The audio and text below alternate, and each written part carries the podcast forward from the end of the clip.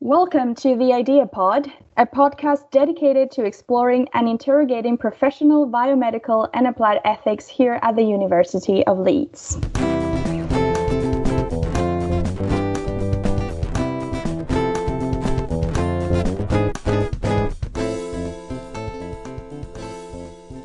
In part two of Challenges and Pitfalls of Data Privacy During the Pandemic, we continue our conversation with Andrew Dyson, Managing Partner for DLA Piper's Leeds office. He is also Global Co Chair of DLA Piper's Data Protection, Privacy and Security Group, Editorial Board Member for the Journal of Data Protection and Privacy, and Visiting Research Fellow in Applied Ethics at the Idea Center that takes us to our second issue, which is the mobile apps developed for this uh, coronavirus uh, pandemic. I'm talking about symptom trackers and other type of apps. There are a bunch of them that have been developed uh, all over the world. We have some in Singapore, like the TraceTogether. We have some in the US called K Health. Uh, we have our own here in the UK with COVID symptom tracker.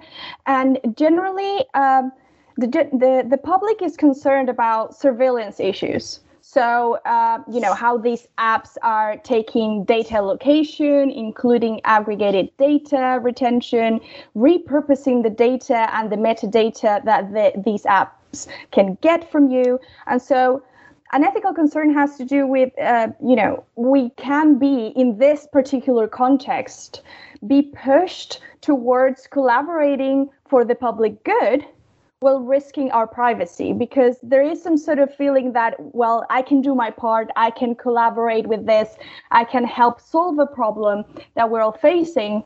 And so we might be tempted to contribute whereas in a normal situation we might have uh, our doubts in uh, joining this type of apps. So uh, the aim i think is to have an ethical balance between public health and you know privacy and security issues. So in the case of these mobile apps um, I, I, would be interested in you uh, talking a little bit about you know the personal data that people are so afraid of because uh, personal data could be exposed and repurposed. And a lot of people don't really know what personal data is. It, it is mm. normally associated with, you know, your address, your phone number, your age, but what is exactly uh, personal data from a legal perspective?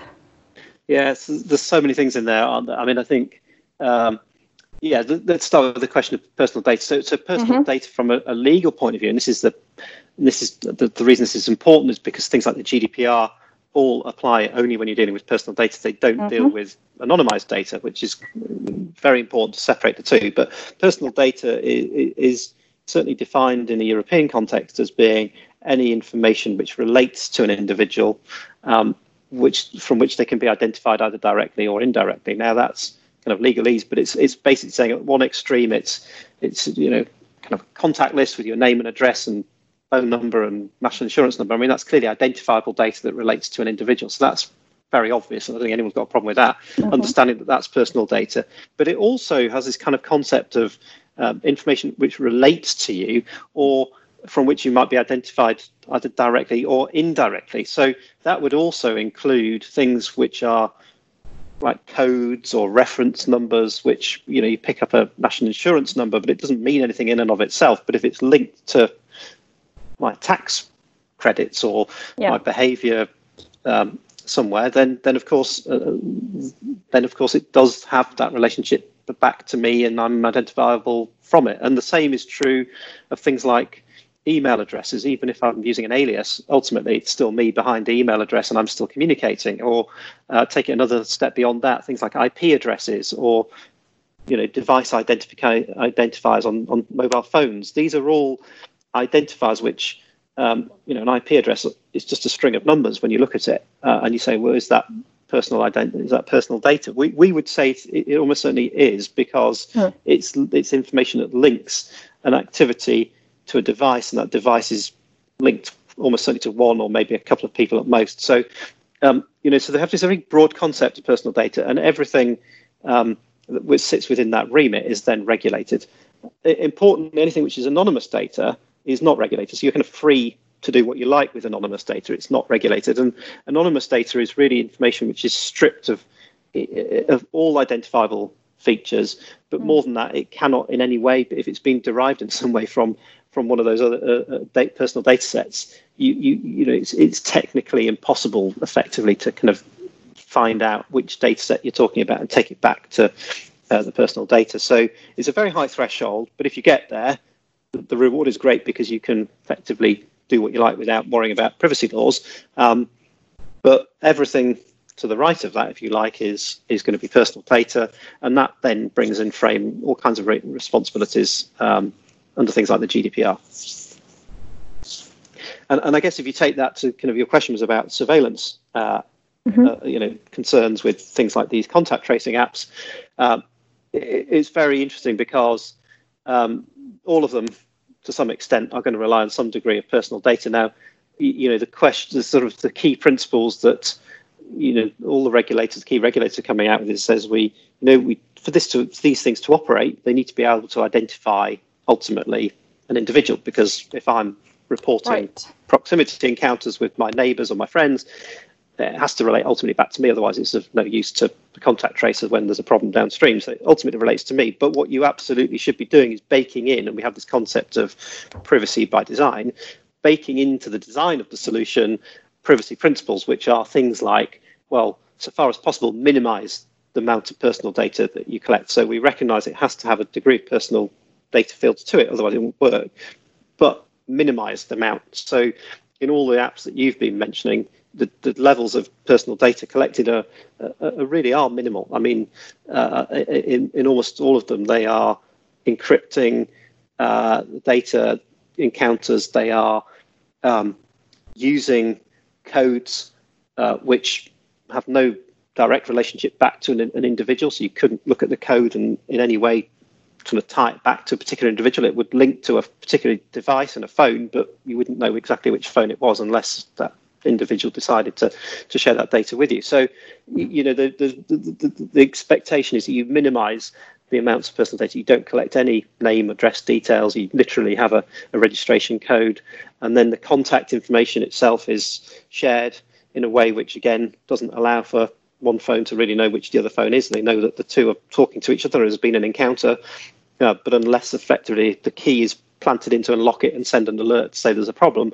um, you know, neither user would ever know which other users it's been in contact with. So uh, I'm kind of summarizing what is quite a complex uh, mm-hmm. set of uh, technologies, but ultimately the designs are made in, you can minimize the, the, the, levels of data and the nature of data collected for the thing to operate. And that's kind of a fundamental piece. Um, there are other kind of really important pieces too. So, uh, so trying to uh, you know, limit how much data is collected. So you only collect as much data as you need to do the contact tracing. So it might be tempting to collect a whole range of other information about diagnostic things or performance data. Really, not. You know, the, the, the expectation is that's minimised as far as possible.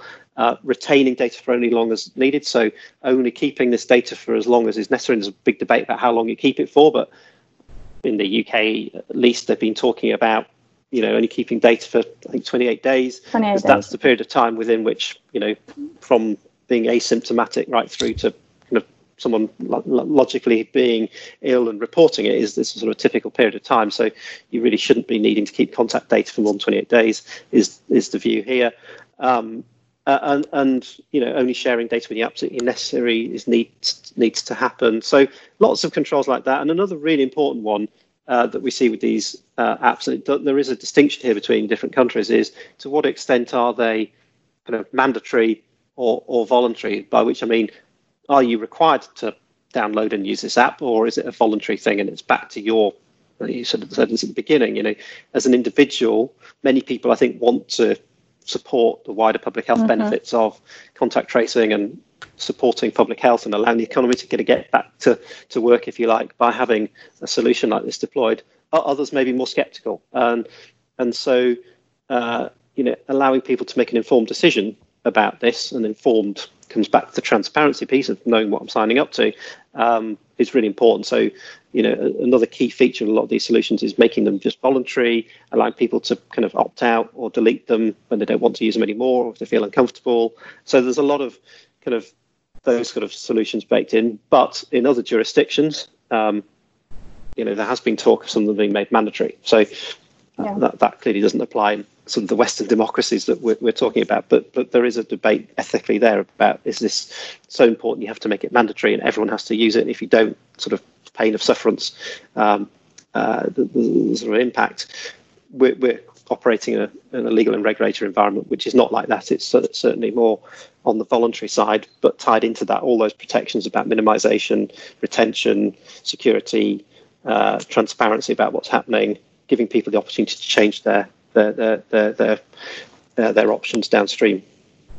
Yeah, it's interesting that you mentioned that because uh, a part of the debate about this uh, surveillance state and the possibility of using these apps to control the population also relates to a potential trade off considered between privacy and effectiveness. So, um, some people, some researchers sort of think that uh, the effectiveness of these apps is only going to uh, be proven if we make the whole population participate, if we make it mandatory. And like you were saying, uh, that seems to trump uh, privacy, privacy concerns as well. So uh, in this sense, uh, do you do you think that extreme circumstances call for what in normal times we would consider as legally or ethically dubious, or is the existence of an emergency state not enough justification by itself to make any type of privacy violation or intrusion legitimate? Yeah, I, I think it's a really well, it's not a legal question; it's an ethical question, it's a philosophical one. But yes, I am very clear in my thinking First of all, mm-hmm. I'd say I think all of these solutions, if you follow the principles I've just said about yeah. making being transparent to people, bringing them on this journey with you, explaining why it's important, explaining how you've built in trusted technologies into the solution to protect their rights and interests and make them feel comfortable about it, you will achieve all those goals. So you will build trust, you'll get engagement, you'll get the outcomes, uh, and you'll have a successful, strong society in response to this. I think if you if you say if you assume that the user is stupid and ill-informed and doesn't need to have that level of engagement, and the only real answer to this is is, is making it mandatory, um, and and then you go down the road of not explaining things to people. You know, you, you fundamentally are not trusting, you know, your population in that environment. You, you, know, I think you are dealing with a very different type of governmental structure, then, aren't you? Because you're sort of saying, yeah the relationship between society, well, the individual and the state is completely different. It's not one of trust. It's one of you're subservient to us. You shall do what we tell you, mm-hmm. and and if you don't, you might find yourself locked in prison. But I, I guess, um, you are, how do people respond to that? I mean, in some environments, I mean, look, I'm not going to prejudge North Korea, but some like environments like that, people probably yeah. would just do that because that's the way that you've been brought up since birth. But if you tried to impose that in you know Western democracy like the UK, you will get a significant number of people who uh, who are clearly going to object to that, who may kind of take up arms. They may, and we've seen some of this in the US with the sort of response to far lesser issues around uh, the the pandemic response. So, you know, you've you, the society we live in will not beyond a certain point tolerate some of this, and mm-hmm. that will lead to a breakdown of trust in much more fundamental things than just an app or this technology. It will be about the relationship between government and society, which you know is a much more fundamental thing. So, of course, you, could look to mandate it, but I think you have to understand who you're dealing with, uh, and if you don't bring people on your journey, if what that's what the consequences of that are going to be. Uh, and, and, in some environments, it's clearly going to be one where people are going to object and refuse or misuse it or not report. Or you know, so you it, it will have consequences. Mm-hmm.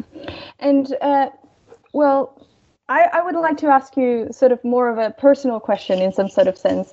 Uh, these uh, general issues that we have, this false sense of security, um, our reliance on technology has been questioned by a lot of people. So um, I always wonder is technology always the answer? I mean, there, there could be other ways of approaching these type of issues. Uh, there could be another way of um, dealing with certain problems in society and you being um, very close to these uh, technological challenges what do you think? Is technology always the answer? So so uh, I, I, don't think it's always the answer no. I think it is part of the answer mm-hmm. um, but only if it's used and adopted sensibly um, uh, and you know we're part of the data ethics forum, which we work together with the university on, and have lots of debates with some of the professors in the AI department and, and your department about kind of these issues. And you know, to me, you know, if you're designing a system and it's got algorithms and things like that built into it to support the solution, which looks on the face of it like it's going to solve some great conundrum, um, I, I'm always delighted that the technology is out there to make the world a better place or to innovate and to you know make improvements to our ways of working in society, whatever it might be. But I think a healthy dose of skepticism is also really important because we need to make sure we haven't lost the human connection. We need to understand fundamentally how these things operate and what's understand what there are always going to be downsides. There's always going to be risks. Um, where I struggle with some of these technology solutions is where people implement them blindly because they have such great faith in the technology. Um, they don't and are not willing to kind of consider the potential risks and address them. So I think if you follow the technology blindly, you end up ultimately, yeah, in some cases, of course, you get some great outcomes, um, but often you hit a brick wall at some point and you go backwards. I think if you can engage sensibly with people who, particularly in the privacy world, uh, you know, uh, have understand and can challenge you on some sensible issues about well do we know how this operates? Do we understand what people's concerns might be about this? Do we understand the potential risks of bias or discrimination or whatever else it might be? Um, and let's bake an effective response of that into the solution itself.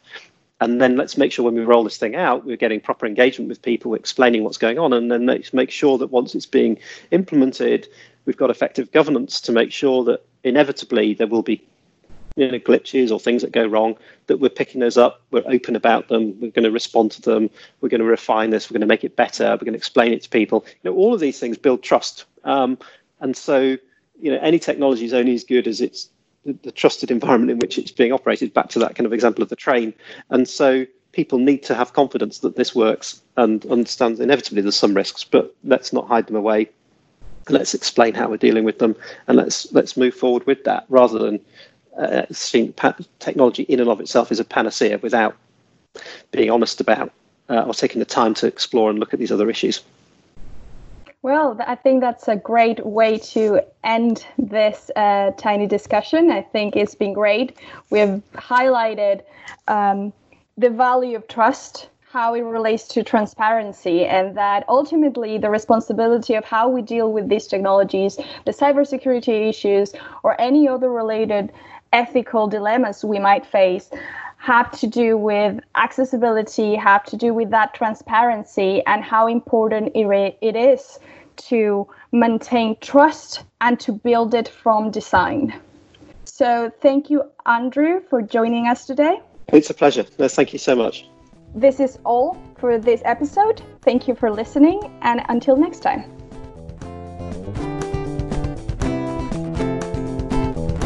The Idea Pod is produced by the Interdisciplinary Ethics Applied Center at the University of Leeds. Find out more at www.leeds.ac.uk/ethics. Music composed and conducted by Josh Armitage.